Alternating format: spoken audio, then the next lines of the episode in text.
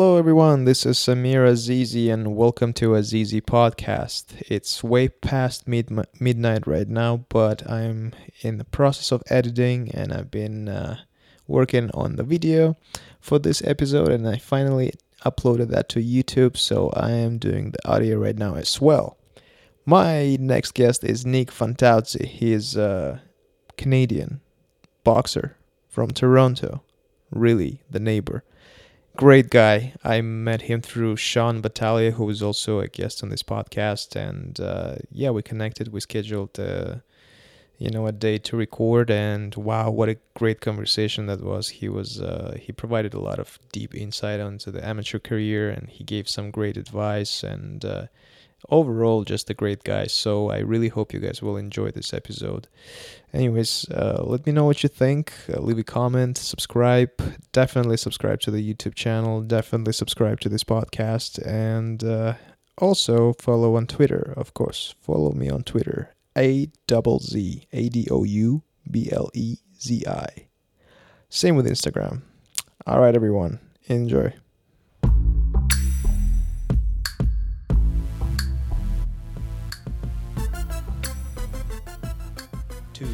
one. Nick Fantazzi. Yep. How's it going? I'm doing great. We're finally here. Uh, we did it. it. We're trying to adjust this whole thing for a good, probably 20 minutes. And I apologize for this uh, for this wait. I was trying to figure out my, my equipment here, oh, but no worries. I feel like we're finally we're far, we're finally rolling, so that's good. Uh, quick question, so that I know that we're cool. Is do I have your permission to record this whole thing and post and all of that? Yep. Perfect, perfect. I, I always forget about asking that, guy. Anyways, yeah. So uh, you know, I've, our friend Sean basically told me about you. Like, yo, there's this fighter here. I know him. He's my friend. Check him out. Let's let's get him on the podcast. Mhm. And I was like, yeah, man, sure. Like, what's his name? And like, give me the link and all that. And so I looked you up. I was like doing my homework. Yep. And uh, you're fighting at 175 Mhm. or at the cruiserweight, depending uh, on the situation. But officially, you were at 175 Yeah. and uh, you're fi- fighting out of uh, Toronto, Canada, Mhm. and which is pretty cool. You know, it's we don't have uh, uh, a lot of boxers here, but the ones that I do, I try to get on the podcast and Oh. uh, and talk about it. So welcome. Oh, thanks for having me. Yeah, Appreciate it. yeah, and uh, um, you have a great voice, by the way. Just make sure to control your sound with the microphone very Yep. close to the lips, like Okay. with a fish like this. but uh, yeah, and um, man, it was it was cool. It was cool. I uh, I watched your fights yesterday and the Mhm. day before, and you were a fun fighter. And I, then I texted Ryan Scalia. He's like, "Yo, what do you think about him?" He's like, "Yeah, he's fun." I went to his uh, fights, watched him live. Like you're entertaining, and uh, Oh, it's pretty cool because Thanks. that's what boxing is about. Besides just having that sweet science, you also want to make sure that people are come and watch your fights. And I, when I watch your fights, you are actually gathering a lot of crowd. You have a lot of people cheering for you. yeah, I'm pretty fortunate that way. So, Yeah, is that how does that happen? Are you just well known, or you have like a lot of family that just come to the fights? Like, what's uh? you know, it started off. Um, it started off like I've always had a lot of support throughout my amateur career. Like my first amateur fight, I think I had like 50 people come. And then uh, amateur fighting, it was really tough because sometimes I go to the event and then the opponent wouldn't show up or this Mhm. or that, and I I kept inviting people and then people would come for no reason. So then Mhm. I kind of stopped inviting people to my fights uh, as an amateur. And then when pro hit, I'm like, you know, this is my time. This is I have to just yeah, you know invite as whoever I can. So I just post on social media, and then um, luckily for me, I have a lot of supportive friends and family, and they have Yeah. friends and family of theirs that are supportive. So it kind of just grew from there. Listen, you're good on social media. I see your posts. I'm sharing them, Mhm. sort of like promoting our, our episode at the buzz right now. But you are putting out some good content, and you're Oh. you're not shy to be on camera. You're like you're out there, and you're providing some good advice. Like this morning, you posted about how to lose weight during, or like the misconceptions of losing weight Yep. during the boxing fight. It was like you're providing some cool stuff. And Oh, uh, thanks. Is that how does that come along? Like you're just kind of like decided to, you know, create some out like Yeah, to be to be honest, I have a lot of knowledge that I haven't been able to portray that much through through social media, and then Mhm. it's a it's a free outlet that you have, so why not use it? right. So basically, I have a lot of ideas in my head, and I'm trying to get it out in a positive and encouraging way. Like today, for example, I'm not trying to say, say to people, hey, come train with me or this or that. Just giving them advice just if they want to get off the couch and just move around a little bit. Just just to know that it's not as simple as it seems and you don't just like, you know, hire anybody as a trainer without doing the work yourself as well. Right, absolutely, and I feel like that's important. That's what every fighter should embrace. You know, the social media and the fact that you said hey, that's a free that's a free outlet that you can actually you Mhm. know provide all that content. And uh, yeah, a lot of people are missing out. Not only athletes but also professionals. Even if you're into some things like you know you are in real estate or you are into you know crafting or arts or anything like that. Social media is such a great promotional Mhm. tool that you can use. Yep. So it's not just for for you know posting selfies and stuff. but you know, just like recently, I saw because I'm in the industry as well for like uh, digital performance marketing. That's Mhm. what I do day to day. And I am seeing Floyd Mayweather right now signed, I guess, an agreement, like an affiliate agreement, think, or something based on his Instagram with the CBD company. And so he Mm. basically promotes CBD. I think he just posted a check that he he's paying for all of that. Like I don't know, it's just like Mhm. a CBD company. There's, there's so many of them right Yeah. now, and even Floyd is actually like trading his Instagram Mhm. um, rich, you know, for that. So everyone is in the game, Mhm. and everyone's doing that. And the fact that you're knowing about that, and you Yeah. already, and not just like even personally for yourself, but you're providing like actual content for people. So that's pretty cool as well. Oh, Thanks. Yeah, because the whole thing is, um, you know, I hate posting when I'm training. I I can't stand being at the gym and then having somebody. Oh, hold on a second. I have to make a video of this. Mm-hmm. The way I look at it, when I'm training, my phone's in my bag. I'm not touching it. If you have somebody that's nice enough to, you know, come watch you train and, and then film stuff for you, that's fine. But a lot of the fighters these days, that's one of the downfalls I think they have is Mhm. most of their time is trying to create content and they're not training. Right. You know, Okay. so you gotta. I try to do it when I'm not training. Like There's balance between. to this. There's yeah, balance to this. big time. Would you rather have like someone to follow you around and like so that you don't care about it? They're just if you if they want to get some content, they do it Mhm. rather than you worried about that, or that's the same thing. You just don't want them around because you get distracted. No, I would. I wouldn't mind. For me, having uh, more eyes on me, it's just makes me better for certain situations. Like Yeah, yeah. even for fighting, you know, people say, "Oh, Nick, how do you?" You know, I've had multiple fighters, professional fighters, talk to me and say, "You're so cool and calm under the lights." Like, you know, you have a lot of people that are, you know, whether it be sponsors or just people that are coming to watch and be entertained. It's a lot of pressure, and Mhm. I, I don't deal with it well. How do you deal with it? Mhm. The way I look at it is, the more eyes you have, especially in training, it, Mhm. you know, it gives you a little more experience being being looked at all the time. So now Mhm. for me, it's nothing. Like me having a fight is the same thing for me taking a walk in the park. You know, there's um people t- say that about you and to your face as well. That wow, you're so nice, you're so humble, you're so like Oh, such a nice Well, guy. thank you. So, um, but then like I mean, you're a boxer, and when you're in the Mhm. ring, you're you're boxing. Yeah. And so, how much of that is is is is a play? You know what I mean? How much you just kind of like trying to hide your real nature, or are you really that? But I just Yeah. don't think it's possible. If you are in this sport, you have to be a savage in the ring. Yeah. And uh, Yeah, I get that, and I've heard that from the beginning of when I even before I even stepped in a boxing ring. When I said I want to be a boxer, I watched Rocky movies and I want to be a boxer. And I just started hitting my bag. People will look at me and say, "Nick, that's not you. You're not a boxer. You're not." A... But t- to be honest with me, what people have to understand is it doesn't matter about the niceness or whatever you Mhm. want to call it. To me, boxing is a sport, and I'm a very, very competitive person. Like, if say say you know I get beat in a basketball game, um, I'm gonna work hard and practice, and I'm gonna get better. Next time, you're not beating me again. Mhm. I've always had that mentality. So it's the same with sports. I'm actually not a violent person whatsoever. I'm not. Mhm. I'm not a guy who goes around picking fights. If someone comes up to me, I'd rather, you know, avoid it or talk talk my way out of the situation. Mhm. Sorry, situation, Mhm. as opposed to, uh, you know, use my skills, which I don't feel I have to do. Like I'm very confident with my ability, Mhm. so I I don't have a chip on my shoulder. And when I step into the ring, it's like a switch, Mhm. right? I don't wish any permanent harm on my opponent, but when I'm in there, Mhm. I want to knock I want to knock their head off. You Mhm. know? Yeah, of course. Yeah. Yeah. So that's that's something that wakes wakes up in you. So, but in real life, you're you, you never you never lose it. You never lose your temper. Never, Never- nothing like snaps. you know, everyone's like loses their temper a little bit, and Right. you know, I, I'm one of those people that I could I could lose my temper for a second, Uh-huh. and then a second later I'll be like happy. You know what I mean? I don't Right. hold it.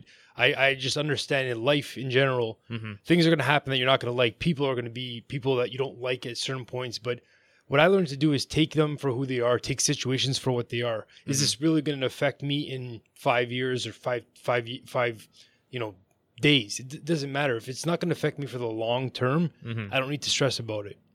So let's start from uh, your career. I know you spoke about this publicly several times already about your way, about your path, but I just want, you know, for my listeners to kind of like dive mm-hmm. into how you started in boxing. Let's kind of start from the beginning. And you mentioned that you you were inspired by Sylvester Stallone's movie, and uh, which is funny. I remember uh, uh, what's his name? Eddie Murphy was was joking about this. Every Italian kid watched Rocky Balboa, yeah. and every time he's a boxer. Like, yeah, it's so funny. But uh, yeah, so but I mean, the movies are still great, and everyone's mm-hmm. talking about them. But you know, yeah. let's dive in. Okay, so that was your start, but then you got yeah. into the ring, and you were, I think you said you were seven years old when you first get, got into the ring, or when, or am I mistaken? No, yeah, I'm mistaken. I was I was 15 when I first hit a punching bag. I see. Okay. You know, but then when I first there was no gym. I grew up in Vaughan, like Maple, Ontario. Mm-hmm. It's a very small town. There's not much going on mm-hmm. other than hockey, like the hockey right. arena. Right. And um, there's no boxing gyms around. I'm a you know teenager. I have no money. My mm-hmm. parents wouldn't pay. Like my parents are very supportive. I was in every sport you could imagine, but mm-hmm. my parents my parents wouldn't pay for you know boxing. My well, mm-hmm. my dad loves boxing, but my mom hates boxing. Like a mm-hmm. lot of uh, I guess mothers would. So I didn't have any funds to, to, go to Toronto. I didn't have a car when I was younger. Mm-hmm. So right when a, a, gym opened up in Vaughan, my buddy texted me, "Hey, there's a boxing gym opening up." It only lasted like six months. I had my first fight out of the gym. Five months after I first trained, I had my first amateur fight. Mm-hmm. And um, so overall, your parents were cool with that, right? They were not like my, oh my mom God, hates it to okay. this day. Okay. To this day, like they don't. That's what I'm saying. Like that boxing is one thing where if you want to do it, do it on your own. You know mm-hmm. what I mm-hmm. mean? Because it's mm-hmm. not a lot of mothers want their kids boxing. Mm-hmm but my dad loves it. And he actually likes MMA more than boxing, but mm-hmm. uh, still haven't convinced is, him otherwise. Is, is, that a betrayal for you? Like, not really, because he, he he wrestled in high school, so I can understand why he likes that yeah, stuff. Yeah. And you know, and I guess but, you follow that a little bit as well, right? I kind of do, just as you know, as a fan. Yeah, just like you know, um, striking is striking in, in a mm-hmm. way, not the same, but it's it's entertainment, and there's certain like I can't watch like obscure MMA fights. I don't really care for, I right, guess, right. but if it's at like the high level the top stuff, tier, yeah, yeah, I, I, I, I, could watch it. Have you like, seen that Gaethje fight versus what's his name? Nate, not Nate Diaz, uh, Ferguson. Ferguson, yeah. yeah. What do you think about that? Because uh, there was a lot of striking there. It was not yeah. a boxing striking, but from a from a wrestler perspective, because Gaethje is a wrestler. Yeah, you know what? You know, I didn't. I saw like half of that fight. I ended oh, up seeing, but um, like those guys are just you know going at it toe to toe, and they're just trying to see who's tougher and see who's got the bigger set of you know what do you think about um, Gaethje versus Khabib? Who do you got? It's it's Khabib. You know what I mean? Like it, you, it's hard to go against him because he's he's pretty well rounded in everything. Gaethje, mm-hmm. it's kind of like if you want to if you want to fight his fight, he's gonna win. Mm-hmm. But mm-hmm. You know, um, Khabib's not going to fight his fight. You know, I was watching his uh, his interview, and Khabib said Gaethje is the the best my, so far, the best opponent that I have, the toughest in terms of uh, defense mm-hmm. against grappling, against wrestling. Yep. But he's also, if we're talking about stamina, he's not even my top five. So it's like mm-hmm. it's a weird kind of like thing, and I don't yep. think he's, uh, I don't think Khabib is trying to be funny or anything. Mm-hmm. Like I think he's sincere about it. Mm-hmm. But yeah, that's an interesting fight to see, and I'm also, I also have Khabib yeah. Uh, but yeah, but let's go back to you. Okay. Sure. So, so you got so you got your your first fight uh, six months later. Yeah. After you started. Yeah, it was it was good. It was a good experience. It was in front of 500 people. Damn. And like I said, I had 50 people come, which wasn't a lot, but that was my immediate family and friends. 50 people. Yeah. That's a lot for, yeah. for a guy who's 15 or 16. Yeah. Well, actually, yeah, that was my first fight. It was in 2007. So I was at the time uh 19 21 i think okay turning 20 yeah. yeah and point was that 50 people is a lot 100% yeah especially if like yeah. it's your it's not like it's your debut you know so yeah like yeah i don't want to fuck that and i put so much pressure on myself for that debut i'm like you know i'm gonna go out there i'm gonna knock this guy off with one punch and i i remember the, the i remember the change room or sorry the weigh-in like it was yesterday mm-hmm. Um they, they kind of had this little camaraderie thing oh how how um how mm-hmm. big's your guy? How big's your guy? They, mm-hmm. they told me the guy was six one, about 190 pounds. So one guy walks into the room, like, oh, my trainer's like, oh, that's probably your guy. Mm-hmm. I'm like, okay, yeah. And then all of a sudden, this huge guy comes in, this big Serbian guy that's like six foot four and like huge, right? and and then someone said, "Hey, Nick," because his name was Nick as well. And I'm like, "Oh, that's my opponent." All right, so I got all these people coming. I uh-huh. got this big guy coming in. I'm like, "All right, I'll take care of business." All right. And uh, it, was, it, was, pretty cool because 30 seconds in, he came really aggressive. Mm-hmm. I stepped back one, two, three, and he fell backwards, and his legs went over his head. Damn. 30 seconds in. Wow. So talk to me about actually like I'm curious about amateur Mhm. um, boxing in Canada in Ontario in general because I know there's a lot of speculation, a lot of kind of um, boxing Ontario or boxing Canada. Um, is that two different things, by the way? Is Ontario not- So yeah, Boxing Ontario is the organization. Um, it's I guess right now it's the organization in terms of Ontario boxing, and then there's like you know boxing, um, you know Alberta, ba- uh, Mhm. boxing, uh, you know PEI, all that kind of stuff. Boxing Mm-hmm. BC. So it's like the main organization, and then But it sounds yeah. like they have their stuff together in terms of boxing Ontario here locally, like the amateur boxing, because I mean it produces a Mm-hmm. lot of uh, a- lot of boxers. What how, how was your experience? Because you've been into amateurs for ten years. yeah.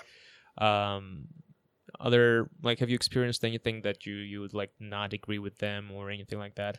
See, it's a, it's a tough question because at the time there was two organizations going on. There was Boxing Ontario, and then there's OBA, which is Ontario Boxing Association. Mhm. There are two different styles of boxing, two different set of rules. Um, I I competed for both, which I guess is good for experience. Um, Mhm. if you want to go to the Olympics, you have to be Boxing Ontario. You can't be in the other organization. Mhm. But right now, they're not even around right now. So, Right. you know, as far as things I'd change, the only thing, like the thing that I hated the most about amateur boxing was there was no penalties. If Mm. if I took a fight and I go to the fight and I'm ready to fight, the other person doesn't show up. It's oh oh well he doesn't show up. You don't get a win. You don't get a you Oh, know, okay. nothing like that. It's No repercussions. and there's no yeah. punishment. Yeah. Okay. So you know even if you're standing there ready to go into the ring Mhm. and say you get scared and say I'm not fighting, there was no repercussions from that. There's no suspension. So then I was like. I, I never got excited for fights. Even to this day, when I have a pro fight, I don't get excited because I'm so used to being let down. Like, last, last minute something would happen and Yeah. the fight would cancel because I know like a lot of opponents in your professional career accounts like got b- basically Tons. dropped. Tons. Yeah, Yeah. yeah, and so and it's always like that in boxing, especially like actually not even in the beginning, at the very top as Mhm. well. Like you never know. Yep. You've been in um, amateurs for ten years. Mhm. Um, and I've seen that you spoke about that before. Mhm. You were planning to be in pros after five years of Yep. your amateur career, and Mhm. then uh, so what exactly happened? Why didn't you uh, get into pros after five years? basically over overworking myself, overworking my body. Um, Mhm. I'd work my day job. I'd wake up at five o'clock in the morning. I'd go to my day job. After work, I'd go to the gym. I'd sleep in my car for half an hour. Mhm. After I'm done that little quick, I had to get that power nap in. I'd start training, and then sometimes I'd work with people after I trained, or I'd, you know, especially being younger. Oh, I gotta go. I gotta do two days. So then I'd go do like a strength conditioning workout or running. Mhm. I just overworked my body. I never slept. I'd have a couple hours of sleep a night. My body just kept getting injury after injury after injury, and then, you know, it was it was bad injuries too, severe ones. I had a herniated disc in my back. I had a ruptured bicep, along many other things. So, eventually, what I said to myself is, you know what? You put so much time into this, and everyone who loves me and and respects my career and knows, hey, you know, Nick, you always win, but your body's always breaking down. Like maybe it's not for you. Mhm. So I kind of thought to myself, and I said, you know what? I put all this time in. I put all this work in. I'm not letting myself down. I don't care about anybody else. I'm doing what I want to do. Mhm. And I quit my job of 11 years working with the city of Vaughan. Uh, I quit my job and I started uh, boxing full time. I had a few. I started training a few clients to help get me by financially. And at that point, how old were you? Because you weren't Yeah. a kid anymore. I You- was 30, 30, 31. That's a very uncommon thing to start professionals at, Yeah. uh, at that age. big time. And like, would I have liked to start a lot sooner? Yes, Mhm. I would have loved to. But at the same time, maybe things wouldn't have worked out. Maybe it happened for a reason. Of course. Maybe You back never then, know. yeah. So you know, the thing is, the good thing about this is, yes, I've been amateur boxing for ten years. Mhm. You know, in Canada, because of my weight class, I was fighting at 200 pounds. I was taking fights. I was 190 pounds taking fights against the guys 240, 250 and beating them. And because I had to, I had to take those fights. I put they put things in my pockets. I weighed them with shorts just so I could weigh enough on the scale so they let it happen. Yeah. Like it was it was that bad. So, you know, if I was in another country, either, you know, US, if I was in Russia, I probably would have had in that time three, three, 400 amateur fights. Mhm. But the good thing is I got a lot of experience. I, I spar with a lot of top pro fighters. Mhm. Um, a lot of my training partners were great, great fighters as well. So I got the experience that I needed. So in that case, like I've never been beat up in my life. I've never had a fight where it was like a grueling fight. Never. So my body, even though I'm an older age now, 34, I'm still fresh. I'm still young. Exactly, because you you didn't go through all, all the pan- punishments of the Mhm. professional boxing and the twelve rounds routes and all Yep. of that, where you're just getting yeah. So you are. It's like they recently spoke about Canelo uh, Mhm. on the on the podcast that I listened to. Canelo is thirty, but he's old thirty because he went through so much Yeah. during his uh, professional career, and I tend to agree with that because of all his surgeries and all that. They t- that they talk about that. Mhm. Um, but still, though, thirty-one years old, you're like, okay, I'm gonna go pro. What really like what what was your driver? Because I mean, I'm what turning 29 in like Mhm. two weeks. Yep. And I'm like, I'm feeling weirdly different. Yeah. Like it's it's uh. I feel it. Maybe it's because I'm watch boxing and boxing commentary so much, and they all talk about this freaking exactly. father It's in your head. because I always thought it's young, but it's like all of a sudden Yeah. I'm like, but I'm not even talking physical. I'm talking mental. I'm like, Mm, am I still hungry? Do I still have that hunger? Yeah. Am I still a hustler? mhm. Am I still, you know, do I still want to succeed? Am I want to do I want to settle for a nine to five or do I want to like go crush it? You know what I mean? Mhm. And I, be- I want to believe that I still am there in that level, but sometimes I question myself, Mm-hmm. Yeah. and sometimes I get into this. Oh shit! Like I'm, I'm getting relaxed. Like I'm, you know, I'm settling. So, what was the driver factor for you? Were, were there any doubts about that? Because, as you say, there's like naysayers in, in Yeah. your life, and Yeah. See, the naysayers, I actually like. They're they're like my uh they're my I'm gonna say fuel. bad term, but they're my steroids. Oh, okay. They're what puts me over what I should be. Um, I don't care what people think, but that being said, when I hear someone say I can't do something, it's like I already know I can, but I'm going Mhm. to show you, and it'll give me that much effort, like extra effort that I could, you know, go when I'm a little bit tired or I don't feel like going to the gym today, but I'm going to go today. But Mhm. that being said, also being older, and this is one of the things that I like about myself being an older fighter, I'm smarter. hmm I it's you know you know you hold the all Floyd Mayweather like oh hard work dedication all this kind of stuff. I guarantee you Floyd takes rest when he needs to take rest. Um, he's not working seven days straight. He's he's taking one day off. He's he's taking a Sunday where he's not really doing much and recuperating his body and maybe eating something he doesn't normally eat. That kind of stuff goes a long way, and that Mhm. could prolong your career a long time. So instead of being, you know, oh, I got to go to the gym for a second or third time, some days you could take it a little off and maybe go to the gym once and maybe just do some light work later. You know, hmm yeah, yeah with and with all that being said and, and with all that in your mind you went at it and you know you you you took your chance and Yep. you're you're 10 and 0 right now Yeah. Mm-hmm. professional boxer your career is being well developed right now Yep.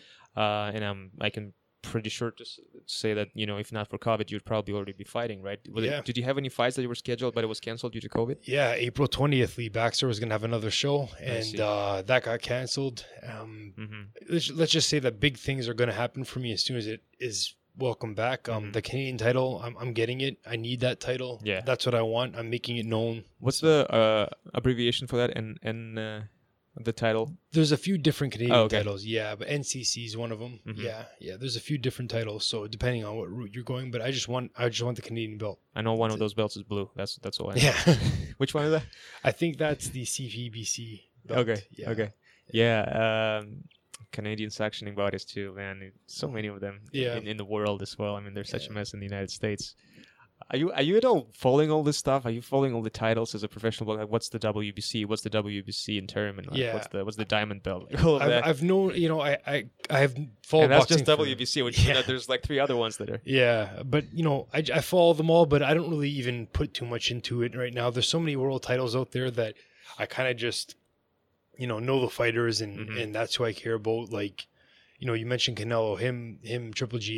They fight. I don't care what belt they're fighting for. I I care that they're fighting. Yeah. You know that that's you know that's definitely and that's what i'm kind of being reminded uh, when Mhm. i look at you your, your your style is pretty interesting because when i was watching your fight Mhm. first fight i, I watched you like on, on youtube that come up was you at Mm-hmm. cruiserweight and i was like that's an interesting one yeah. am, I- am i right There's- so that there's one on fight, it you know, I'm a light heavyweight. Um, Uh-huh. I don't fight above 175. That fight there, there's pullouts from different opponents. So the guy they said we can't go under. We're not fighting under 178. yeah So I said to myself, I said, sure, I'll fight at 178. Just last minute, the two three pounds to me is not a big deal. Mhm. So I took that fight. Um, that fight was actually a really hard fight. I had um, that morning waking up, bending down to put my underwear on. I had back spasms. I Oh, couldn't. yeah. I couldn't even move that fight. I don't know if you noticed, but I was very stiff in that fight. That's what I was thinking. Like, I wish, like, I, because I didn't even look into like Mhm. the weight category. I was like, oh, like, I wish he would go down to 175. Yeah. Like, that, and then like I looked, I watched the other one's like, oh, there we go. Yeah. Now we're talking. Yeah. all of a sudden, you're super active. You're you're going Mhm. forward fighter. Yeah. Um, yeah, definitely very exciting. And the most exciting is like the crowds that you're gathering because we're talking Yeah. about Canada. You know, it's Mhm. um, especially here in Toronto area. We're not talking Quebec right now, Mhm. where people are obsessed with boxing. So Yeah. it's it's it's definitely like a huge sign of success Yeah. or like future potential to You know- to get those crowds. Yeah, and I, I you know, it's it's funny that you say that because it's even my career. When I look at my career, when I first started, the first couple fights I had, you know, all of a sudden it's like, oh, who's this guy? He's got all these people here, right? And then I'd hear things, you know, oh, you know, he's not that good. He just, you know, he's popular, so they're, you know, they're Mhm. they're they're exciting because you know exciting fights and this, but he, he, you know, but he's not that good. All of a sudden, I had all those naysayers saying, you know what, this guy's this guy's actually pretty good. Like when they started seeing more fights, and to them it was like I thought you were just, uh, you know, working off being, you know, a popular fighter. But then all of a sudden, it's like I take on challenges that, you know, other people wouldn't have done. I take, you know, my pro debut, the guy, the guy had 24 pro fights. He had a 50 50 record, but he had 24 pro fights. And I don't care who he is as a fighter. You know, for me, Yeah. that guy, a few guys pulled out and this and that. And then I, they said, Nick, it's a risky fight. He's got 24 fights. You want to take it? I said, sure, I'm, Mhm. I'm down. So, you know, Absolutely. And uh, yeah, man, I, I just feel like, and let's be honest, like you Mhm. don't have any time to waste. You- Exactly. You, you just want to fight the best and be the best. exactly. Um, you know, it's 175. I was watching, I think that was 175, uh, like a year ago. Arthur Beterbiev was fighting Mm-hmm. Yeah. uh, Gvozdyk, Yep. right? Yeah. Yep. What, what do you think about that fight? That was a, I don't know why was a- people don't talk about that You know, that was much. a really good fight. And they're Re- both really good fighters. Yeah, Um, and got Gvozdyk retired after that. Although Yeah. I saw him training recently on, on Instagram, so I'm not Mhm. sure what's that about. yeah. But yeah, that was quite a fight. It was Yeah. just such an interesting weight to fight in Mhm. because you have that power. I don't know. It's like I mean, depends on the, you know, who you are. But like at 175, it, Mhm. the fights are looking so spectacular. Oh, But yeah. uh, yeah, it was. Uh, and Beterbiev is. Have you ever met him? No. He's I- uh, he's in Montreal, right? He's Yeah. this is where he trains. Mhm. So that's the fighter at 175 that uh, I really follow. Like I'm, looking Mhm. forward to seeing uh, his next fight. Yep. Um, out of that ca- category of weight, are there any guys that you feel like uh, you know you'd like to face? Mhm. Anyone you're following, and also if you're considering maybe moving down to 168, uh, that's also an interesting path because there's some good fighters in in America as well. Yep. Are you like what do you think about that? Do you following the guys and who would you like to fight in, in, in those categories, 75 and 68? As far as names, um, to be honest, I want to fight any of the top guys. Right? I'm I'm getting there. I'm ten and zero. A few more fights, and then we're ready for that opportunity. Um, we're still developing. Uh, I'm still developing as a Mhm. fighter. Um, if you named one person right now and said, "Would you fight him tomorrow?" I would say yes. Like Mhm. it doesn't matter who it is. I, in my mind, can beat anybody. I just, I just have to do it. And um, as far as names, you know, just anybody in the top ten. You know what I mean? Top ten, top twenty. Which I, Absolutely. you know, I haven't been close there with my opponents yet, but every fight it's getting more and more like closer and closer. So there's that, and and the opportunity at 168. That is definitely like a possibility for me because I Mhm. make 175 without even trying. Like Right. literally without even trying. I just just working hard and and diet and you know my most of my fights at 175 away in 173 Mhm. one of my fights, um, the guy, I believe they made it a stipulation. You said there was two fights that I, I was at cruiserweight. Mhm. It was light heavyweight, but we gave them a couple pounds. Okay. So, you know, they said, okay, this fight's at 178 as well. So what did I do? I said, you know what? I'm a light heavyweight. If you are not in shape a couple days before, you, you're asking to make it 178. Sure, we'll give it to you. Mhm. I'm fighting at 175. I came in at 175, so I came un- under Right. the light heavyweight limit. So and and basically, you what you're saying is with Mhm. uh, with with basically some conditioning, some strength and conditioning, Yep. just kind of like overseeing that and focusing on that, you can make 168 no problem. No problem. basically compete in that in Yeah. that weight as well. Yeah, and even like I'm already working hard. The only thing that would change a bit is I'd be a little bit more strict with my diet because you know I make 175 easy. I could I could easily go down to 168. Mhm. So if the opportunity is there, if you know I don't want to sound all business, but if the money's right, 168 is a hundred percent possibility for Yeah, me. and, and honestly, with your height, Mhm. uh, 168 is, uh, Yeah. and if you can make it like really, as you're saying, like no problem, that's Yeah. that's a huge advantage for you because you're a big guy for and for 168. Yeah. Yeah, and even for 175, like Mhm. I, I've been, I've met the top guys. I've met Adonis Stevenson. I've met Badou Jack. All these guys, they're not bigger than me. You know what I Mhm. mean? And Mhm. that being said, it's not all about size, but I'm like,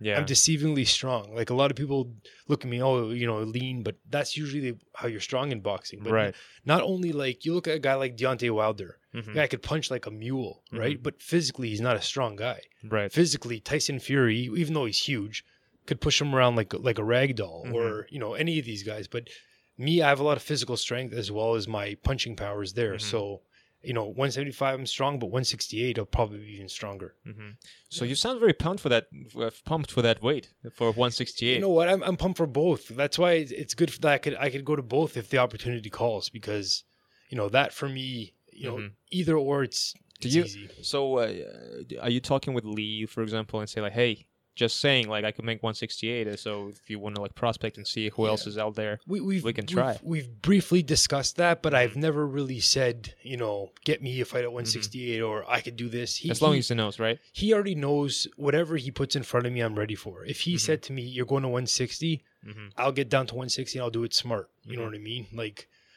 I just I, I wouldn't want to go to 160, but you know, even that would be an opportunity I because feel like 160 is too, too much. it's too know. much. It's too much, but I know I can do it if I need to because I'm professional. I I could do. I honestly, it sounds stupid, but within reason, like, Yeah. I can't fly, but I can do anything I put my mind to. for sure, for sure. Yeah. What's motivating you? How do you keep your motivation up? Do you follow any, like, do you watch any motivational speakers like Tony Robbins, Gary Vee, like any maybe like Klitschko's or whatever, because they're doing some of that? How do you pump, Yeah. pump yourself up? To be honest, man, this sounds very weird, but I don't. I, I actually don't like that kind of stuff. I don't. To me, a lot of it is corny. Mhm. Um, I could take a few things that people say and use that, and I'm like, you know what, that makes sense. But a lot of it to me is very generic and very, you know, you know what I mean. So Yeah. I just my motivation for myself I have a few reasons. Um, they say never talk about money, you know, as a motivation, but you know what? It is a motivation. You want to better your life. You want to better your life for you, your family, everybody. So that I do use a motivation, but the biggest source of my motivation when it comes to boxing is my will to succeed and um, my just my drive, my competitiveness. Like I'm a very good sport. Like I, you know, I used to. This is a stupid example. I used to play soccer on a, a rep team in Vaughan, and I was like, you know, 13 years old. Mhm. Soccer, and so I'm playing that. The guys' team's demolishing the girls' team. We're up by 10 goals. It's so easy. Not because I wanted to score points to the ladies, but I You don't joined care. the I joined the ladies' team to help them get better, and we ended up scoring Nice. a lot of goals because I, with me, Right, I don't want that easy competition. I, w- I would rather be tested right. and I'd rather just work hard and know that I had a good game instead of cruise and win by 20 goals. so, you know? would you say then you're just naturally very competitive? You big have that- time, big time. Yeah. And that's why like people say, oh, you want, oh, Nick, you're not an aggressive guy. You're not a violent guy. You can't box. Mhm. To me, that's not even, it's, it's a sport to me, but it's a sport that's very physical. And I'm, I use my attributes like good. Like it's like the way you said it is like, oh, you know, maybe is the niceness like a kind of a front. If anything, I kind of toned down my Mm-hmm. attitude because I don't want people to think it's fake. Because it's not like I just generally think it's good to just be a decent person, like, and you know, work hard, and that's that's kind of. And it sounds stupid, but look, look at.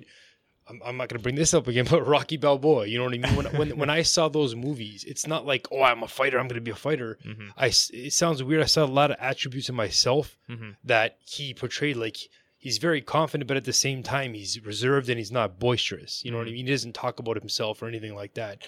So I saw a few things in myself in in movie character, and you're an Mhm. impressionable 15 year old kid. So Right, because uh, the let's say let's put it that way. The Mhm. the boxing movies, it's it's the archetype. You know, Mhm. you're looking at those guys, and and the one that thing that you brought up is confidence. And Yep. confidence, I would say, it's probably seventy percent success in this sport, Mhm. based on like uh, people that I talk to and what I experience. Is Yep. that you have to have that mindset. You have to. You shouldn't doubt yourself. You, you Mhm. should know that you go there not just to fight, but you go there for a win. You go Yep. there to conquer. Mhm. Um, let's take a quick pause so that we can, uh, you know, uh, check everything, and then we'll be back. perfect, sounds good. All right, and we're back. so one thing we, we was we were talking about motivation and character, and I was wondering, you know, for people who want to get in boxing, um, especially like maybe the amateur guys, you know, who are in the amateur guys uh, Yep. top boxing and they're considering uh, professionals. Mhm. What would you suggest them to do? What advice do would you tell them to follow? And most importantly, what advice would you tell them not to follow? Okay, that's a great question. Um, advice to follow. Take my advice on this because this is what I did. Um, a lot of people I, I realized as amateurs they're protected. Um, they didn't want to take certain fights because they weren't ready or this or that. I went the other route where anybody who's the best, I wanted to fight, and I did. I called out people. I said my trainer, I want to fight that. I saw one guy fight. I want to fight that guy. Like that's what mm-hmm. I I did. And a lot of people these days are too protective over even amateur fighters. And it's like you want to win all the time. I always want to win, but you want to take chances where you, even if you do lose as an amateur, you learn you learn from it. So mm-hmm. even if you know a guy's way better than you, take the fight. You'll learn. You'll get better. That's one piece of advice I'd tell amateurs: is fight anybody. Right? You can't.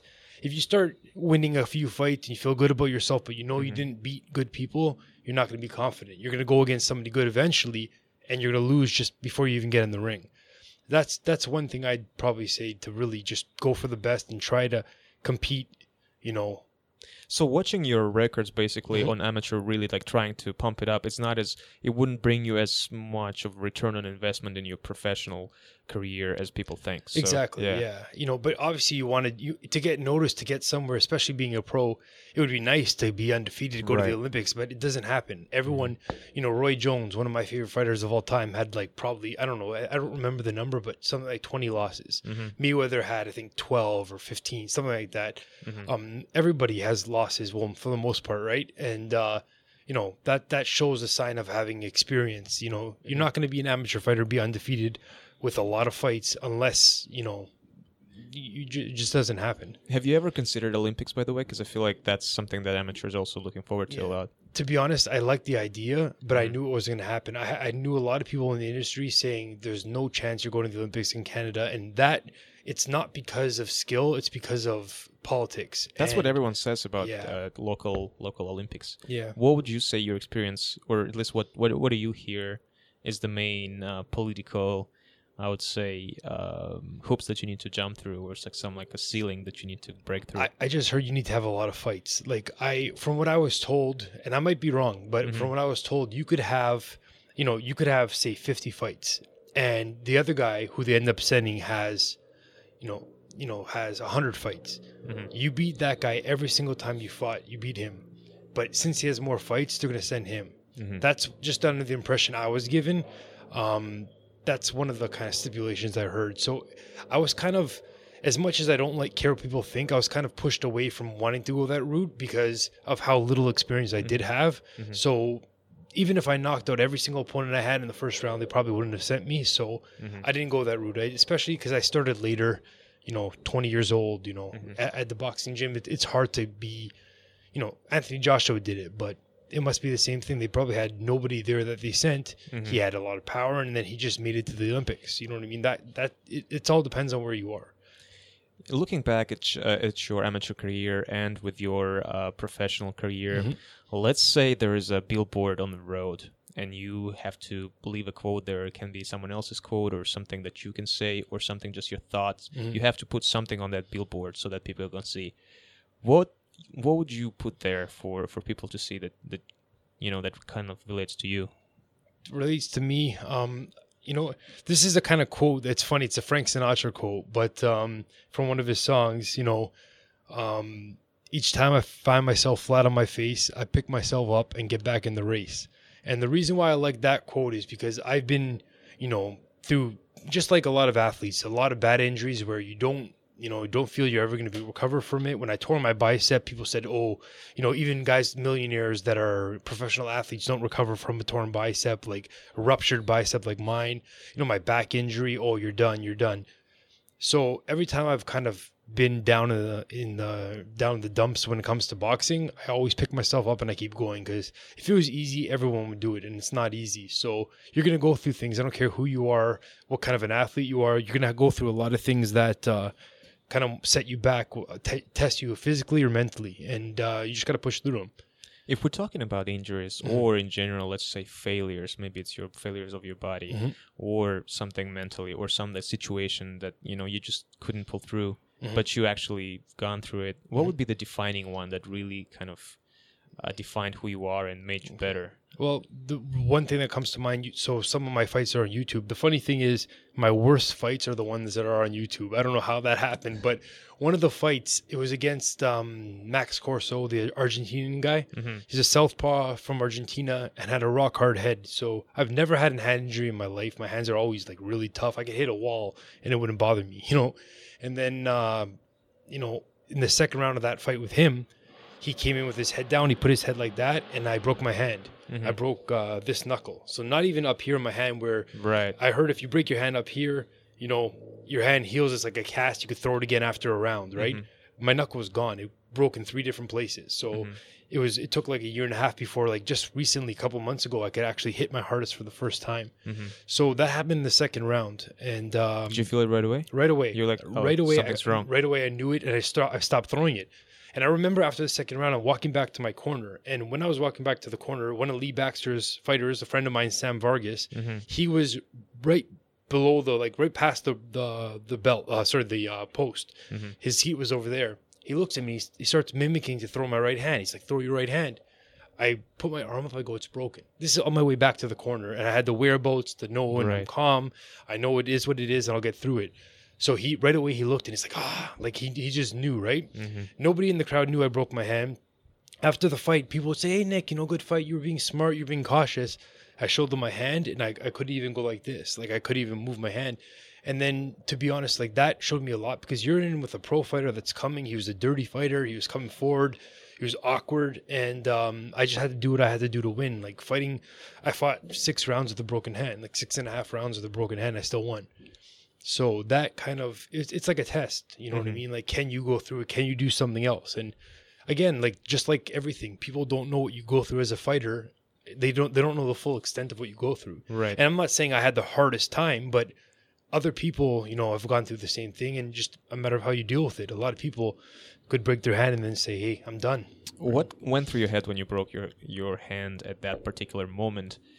Um, because I'm curious what goes through fighters' mind because those are your main tools, and one Yeah. of them, and it's uh, and it's your heating head. Yeah, you know, it was crazy because it's this sounds crazy, but even though I knew I shouldn't throw my right hand, you had to at some point throw your right hand, and I was trying my hardest to hit hard. And you know, I, I'm a pretty strong puncher, and this is the first time in my life I felt like I was a little kid. I felt like like I was throwing my hardest, but it came off like a closer to the mic. sorry. I, I was uh, throwing my hardest but it came off like like a tap. Like my my mind in the back of my head was pulling me back from throwing that shot. Right. as much as I wanted to will through it. And you know in the the last round 20 10 20 seconds left you'll see the video it's online. And I almost knocked him out. I was throwing my as hard as I can even though it was not hard because hmm I had you know and I almost knocked him out and I wish I did. But uh the good thing about that fight is people really said when they found out that I broke my, I fought the whole fight with a broken hand, all of a sudden it opened eyes. Is like, holy crap, like this guy's not going anywhere. Mhm. Right? Yeah, absolutely. You've mentioned in one of your interviews that you don't feel pain in the ring. Like Mm-hmm. when you get hit in the face, you don't feel anything, and you sort of, and that sort of surprised everyone. But uh, Yeah. uh, what do you think about that? Is that kind of plays? Is this a good thing for you or a bad thing for you? Both. Are you are you seeking are you seeking to get hurt at some point just to see like how how far can you go? no, I don't want to get. This sounds this sounds weird. Me saying that I don't want to get hit. Have you seen that once. movie Southpaw with Jack Gyllenhaal? Yeah. fucking guy. Yeah. like I actually don't want to get hit at all. And to be honest, most of my fights, except two fights ago, was I got hit cleaner than I've ever been hit. And it was probably in the whole fight, it lasted four rounds. I knocked him out in the fourth round. I got hit cleaner and more often than I've ever in any fight I've ever had. And it was still like 10 fight 10 punches I got hit with. And everybody was shocked. Everyone's like, "Oh, you got hit so much. Oh my god, I couldn't believe the shots you took." But when you look at regular fighters, they've been they take way more shots than that. Just people aren't used to seeing me take those shots, Right. and especially like as easy as I was taking them at my first fight back after the hand injury. Right, it was messing with me a little bit. Right, Mhm, mhm. and um, you know, so I pride myself with trying not to get hit, and that's what I teach all my students. Like, you know, you, there's nothing good about being other than you know knowing that you could handle it. You shouldn't be proud about being the toughest fighter or a tough fighter. Mhm. You should be proud of not being not getting hit because you want to have longevity. You wanna you want to be okay after this. This is a tough, brutal sport, right? When you train, who's your uh, who's your trainer? Like when you're in the ring. So I train with uh, Tommy Howitt. Out of um, it's uh, Olympia. Uh, it's like it's pretty much a weightlifter's gym, but at the back of the gym there's a, a serious boxing gym with a lot of pro fighters. And uh, yeah, I work with Tommy Howitt. Great. Just wanted to make sure we give them a give him Oh, a shout out. Yeah. yeah, he's, we've been working on a lot of stuff. So you know, next fight after the Corona, Yeah. you'll see the difference. And I've been really, really working hard. So If you would talk about your style, what would you say your style is? I'm a, I'm a rangy fighter. I like keeping my range. Um, probably noticed in my fights, like I, I, I like to keep a distance because I'm, I'm a big, tall, light heavyweight. So Mhm. I keep my distance. At the same time, I'm like a, like aggressive, but I'm also like I'm thinking in there. Like you see the way I move a lot. It's like I'm trying to avoid punches, but at the same time, I'm being aggressive and and working off the jab. hmm Yeah. Once you're gonna hit the kind of um, your career gonna go up, Mhm. You will have to be marketing your fights. Yep. And a lot of people, that's why I'm not asking about your humble behavior, is that that humbleness uh, rarely sells Yeah. in terms of uh, how people want to see. They want to see aggression versus aggression. Do you feel like you can put yourself into that mode, or are you gonna still like promote the good guy No. attitude? You know what? I like if you, you say the good guy attitude, but I don't see it as that way. I just be myself, and Mhm. I'm not the type to talk bad to anybody. I, I never say anything bad to a opponent. I'm not going to get under their skin. I don't need to play those games. I don't want to play those games. Um, a lot of people talk themselves up too much, and you know what happens there? They get humbled, hmm right? So I just like to be myself and just you know if I if I want to say something, I'm going to say it. I'm not going to hold back and say Mhm. you know oh uh, this might make me look this way. No, I'm not going to do that, right? Right. At the same time, though, I'm not going to be a McGregor where I'm yelling at somebody and calling out, you know, being stupid and saying disrespectful things to people because that's not me and that's not the way I want, you know, my kids when I have kids growing up or kids that I that not saying look up to me, but kids that follow my career or look up to me, whatever you want to call it. I don't want to show them that you have to be that way. hmm Um, when I see fighters start acting like McGregor and this and that, you you know when it's real and when it's not Right. and most of the time it's not. And then all of a sudden after the fight, they say, "Oh, that wasn't real. I was just doing it to market the fight." Mhm. Guess what? You are. You're phony, and you're not getting my business again. Right. Right. Yeah. aside besides boxing, Nick Fantauzzi, who is this guy? Honestly, man, I just I'm like a big kid. Like I literally, I'm I'm a big kid who just likes to have fun and be happy. Like people think, you know, like What do you Some- do for fun? fun. Uh, I like I love music. I, I you know I play. You mentioned guitar- you you mentioned uh, Sinatra. Yeah, Sinatra. He's a he's one of my favorite singers. I love Mhm. music. I love all types of music from, you know, Celine Dion to Alice in Chains to, Mhm. uh, you know, Led Zeppelin or anything like all different ranges. I don't like country music.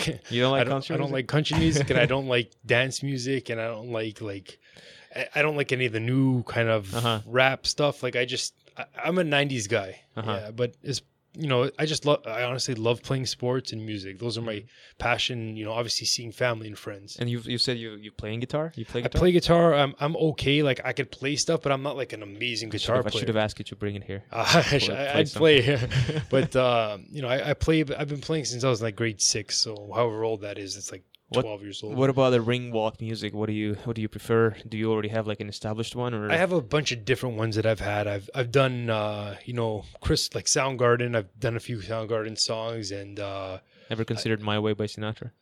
that that's a good idea. I didn't want to do that because because Bernard Hopkins did it for one fight. Oh, I didn't want to copy him, but I have I have uh, thought of a few different Sinatra songs, which is definitely going to happen in the future. Mhm. Um, I've done the Roy Jones "Can't Be Touched" because that's my that's my Oh, song from back Everyone, in the day. yeah. you know how it is, and uh, yeah, I'm pretty open to everything. But one one time I, I came down to uh, "Return of the Mac" by Mark Morrison. Oh, okay. it was actually an idea my promoter said, "Hey, come back to come down to Return of the Mac," and, and I did it. But everyone was kind of like, "Oh, that's different." you know, it's um, you know, my favorite um Sinatra song Mm-hmm. is um, "When I Was 17. that's a good song. It's funny because I heard it when I was 17. 17. Yeah, yeah. I, I was watching. It was uh, Sopranos. I think I watched, and uh, it's the beginning of second season Uh-huh. opening. That that was the song, and Yeah. it's like the the whole playthrough. But it's like it was just so beautiful. I don't know. Yeah. Even the new movie, um, uh, the Joker movie, not new, but the Yeah, yeah. Joker, they had uh, "That's Life." That's one of my favorite songs. That's where the quote actually is from that I mentioned about. Uh, Yeah, yeah. yeah. so that's you know that was a cool movie because they had that kind of th- that music in. But yeah, Yeah, you're you're very good for um, for speaking. You know, I, I I can't recall the, the cool quote that you said or someone mentioned during one of your interviews, but you said something very inspirational. I feel like either your Instagram or one of your interviews. But uh, I mean, I don't know why I'm bringing it up because I don't even know what I'm talking about. Okay. But the thing is, sometimes you come up with some stuff that is really deep uh, based on what I'm hearing, and so that's uh, that's interesting. It would be cool for you to to maybe explore that. You know, to No, I get see- it. Yeah, Yeah, yeah. and it's good relating things like that because all of a sudden you might have someone who's not a boxing fan, but they're a Sinatra fan, and they're like, you know what? Yeah. That's true because everything in life, you know, it's all relative. Just like boxing, everyone's like it's a metaphor to life. It's yeah, true. yeah. It's know? so true because you know it's it's just you in the ring and it's the other guy and you in in and the better man should win and Mm-hmm. everyone's watching you and if you mess up that's your fault if if if it's your fault you know everything is Mhm. it's not like you have a team you know outside the ring like Yep. you know helping you out but inside the ring you're the main actor you're the main character Mhm. and it's all it's all there um definitely man what's your all-time favorite boxing movies besides Rocky you know what? Um, what's that movie that was uh, that was with uh, what's that guy's name again? He's a famous actor. He was in uh, Casino, and um there's a movie about Jake LaMotta. Um, De Niro De Niro, Raging yeah. Bull? Yeah, Raging Bull. Raging Bull was, that was good. a good one. I, I remember watching that, and I Yeah. barely knew English when I watched that movie. Mhm. But that's that was such a weird transformation Yeah. that he went through, you know, to to to portray all of that. Mhm. Have you seen Fighter? Uh, Yeah. Fighter is a good one. Yep, with, that's a good uh, one. With uh, what's his name? Mark Mark Mark Wahlberg. Wahlberg and the other one, the Batman guy. Uh, what's his name? I forgot. The Batman guy. Everyone Yeah, look it up. yeah. The American Psycho guy. Yeah, yes. But it was just so good. Yes. Who, who was the actual guy? Mickey. The, the Irish guy who like it was oh, Mickey Ward. Mickey yeah, Ward, Mickey yeah. Ward. But yeah. like the the movie, the acting, everything was so It's good in that movie. Yeah, I really like that's like uh, after Rocky, that's like my all time favorite. They, Mhm. they're doing Mike Tyson movie with uh, yeah, uh, Jamie Foxx. Yeah. he just recently Yeah. uh, released the podcast with Tim Ferriss. But damn, I'm excited for Jamie Foxx to Yeah. see like what they're gonna come up with. you know what? You're right, and I'm gonna watch it 100. percent The only thing is that I don't, that I'm not excited about the fight. Uh, the the movie is, Yeah, you know, everyone's a Mike Tyson fan, right? Uh-huh. Like most people, and I've I've heard probably most of the stories of his life. It's gonna all be repeats, but yeah. I'm sure they're gonna make it good. But I think that's going to be the main challenge. Is Yeah. like, okay, what is there that is untold? Because Jamie Mhm. Foxx is a good friend with Mike Tyson, Mhm. and it's funny. Jamie Foxx is like, he's like almost sixty years old. So Is he? I mean, he looks pretty good. So Wow, he I looks didn't know pretty that. young. But Mm. yeah, I mean, as far as I understand, he's in his fifties right now. Wow. Jamie Foxx. good for him. uh, yeah, I mean, he looks good, and uh, he's working out and all of that. So I'm still listening to that podcast, like three hour podcast, which Mhm. is pretty exciting. Like, check, you should check it out. But Okay, um, sure. in general, like, I'm really intrigued. I hope they're not gonna go the route where they're just gonna like make his life because they already there was like one life whatever motion thing. Yep. I read Mike Tyson's book, man, like very graphic. I already talked about it here Mhm. in the podcast. But yeah, man, do you do you listen to any podcasts or like maybe do you listen to like audiobooks or anything like that? Some in your head? podcasts, Yeah, yeah, yeah. like you know, Joe Rogan. I've I've listened to Yeah, a few of his podcasts. A lot of people would send me them and say, "Listen to this one." You know, Uh-huh. Question about current fights. What are you looking forward right now? Are you following boxing right now that's happening in the United States and the bubble Yep. matchroom in the United Kingdom? Mhm. Uh, what's the like the fights that are you looking forward to? Okay. Um, you know, just like a lot of people, you know, as much as bad things, not bad, but like I don't really necessarily like either fighter, but Wilder and Fury, I just I want to see that. Nobody like everybody wants to see heavyweights fight, Mhm. right? And uh that's a fight that's intriguing because you know everyone's like, oh Wilder sucks this and that, but Mhm. a fight before then, he's the best puncher in the history of boxing, Right. According to everyone, right? So you know how it is. If if Floyd Mayweather lost his uh, fight to Pacquiao Mm-hmm. when they fought, everybody would have said how bad Floyd Mayweather is and overrated. Mhm. Boxing is very unforgiving with that. And I don't play into that. You know, if you have one loss, two loss, three, it doesn't matter as long as you fight the best. What do you think Wilder's game plan should be for this fight, considering like how good Fury got in the in the last one? Maybe stop loading up, you know, so much. You think yeah, that was a mistake? yeah, because he just he tried too hard. Oh, I'm gonna land that big shot again. I'm gonna drop this guy with one big shot. And you know, it's funny coming from me, the guy who in his last fight, what I- what I did was I hurt the guy in the first round and the second round, and then he was very dirty. He lifted me up and tried to throw me. You mm-hmm. know, a lot of dirty stuff that he did. I just said, you know, I'm just gonna knock this guy out. So I, I as stupid as it sounds, I started doing the same thing that Wilder does and try to mm-hmm. load up on the one shot because I knew as soon as I touched him, he's gonna he's gonna drop. But the guy just ran the whole fight. So mm-hmm. you know, on the other hand, with Wilder, if he just kind of like he doesn't have the boxing IQ, but if he kind of uses his athleticism, which is his, um, you know best attribute is his athleticism and strength. If he kind of uses that a little bit, he's got a little bit better of a chance instead of just trying to land one big shot because that's probably not going to happen against a good defensive fighter. Yeah, absolutely. So you think you need to he he needs to work on his uh his skill Yeah, more just yeah, just, you know like on that hail mary punch. Yeah, let's let's do uh, Rocky coming into Clubber Lang again. Yeah. You know what I mean? Let's change up the game plan. Let's uh, you know, let's switch things up and and see if uh, Rocky can swim. You know what I mean? Yeah, for sure. yeah. Uh, Nick, we're already coming up to like one hour of our podcast, and I, I just want you to give an opportunity to promote a little bit about uh, your social media and uh, your business as well. Oh, that's great. yeah. Thanks. Uh, you could you could find me on Instagram at Nick underscore Fantauzzi F A N T A U Z Z I.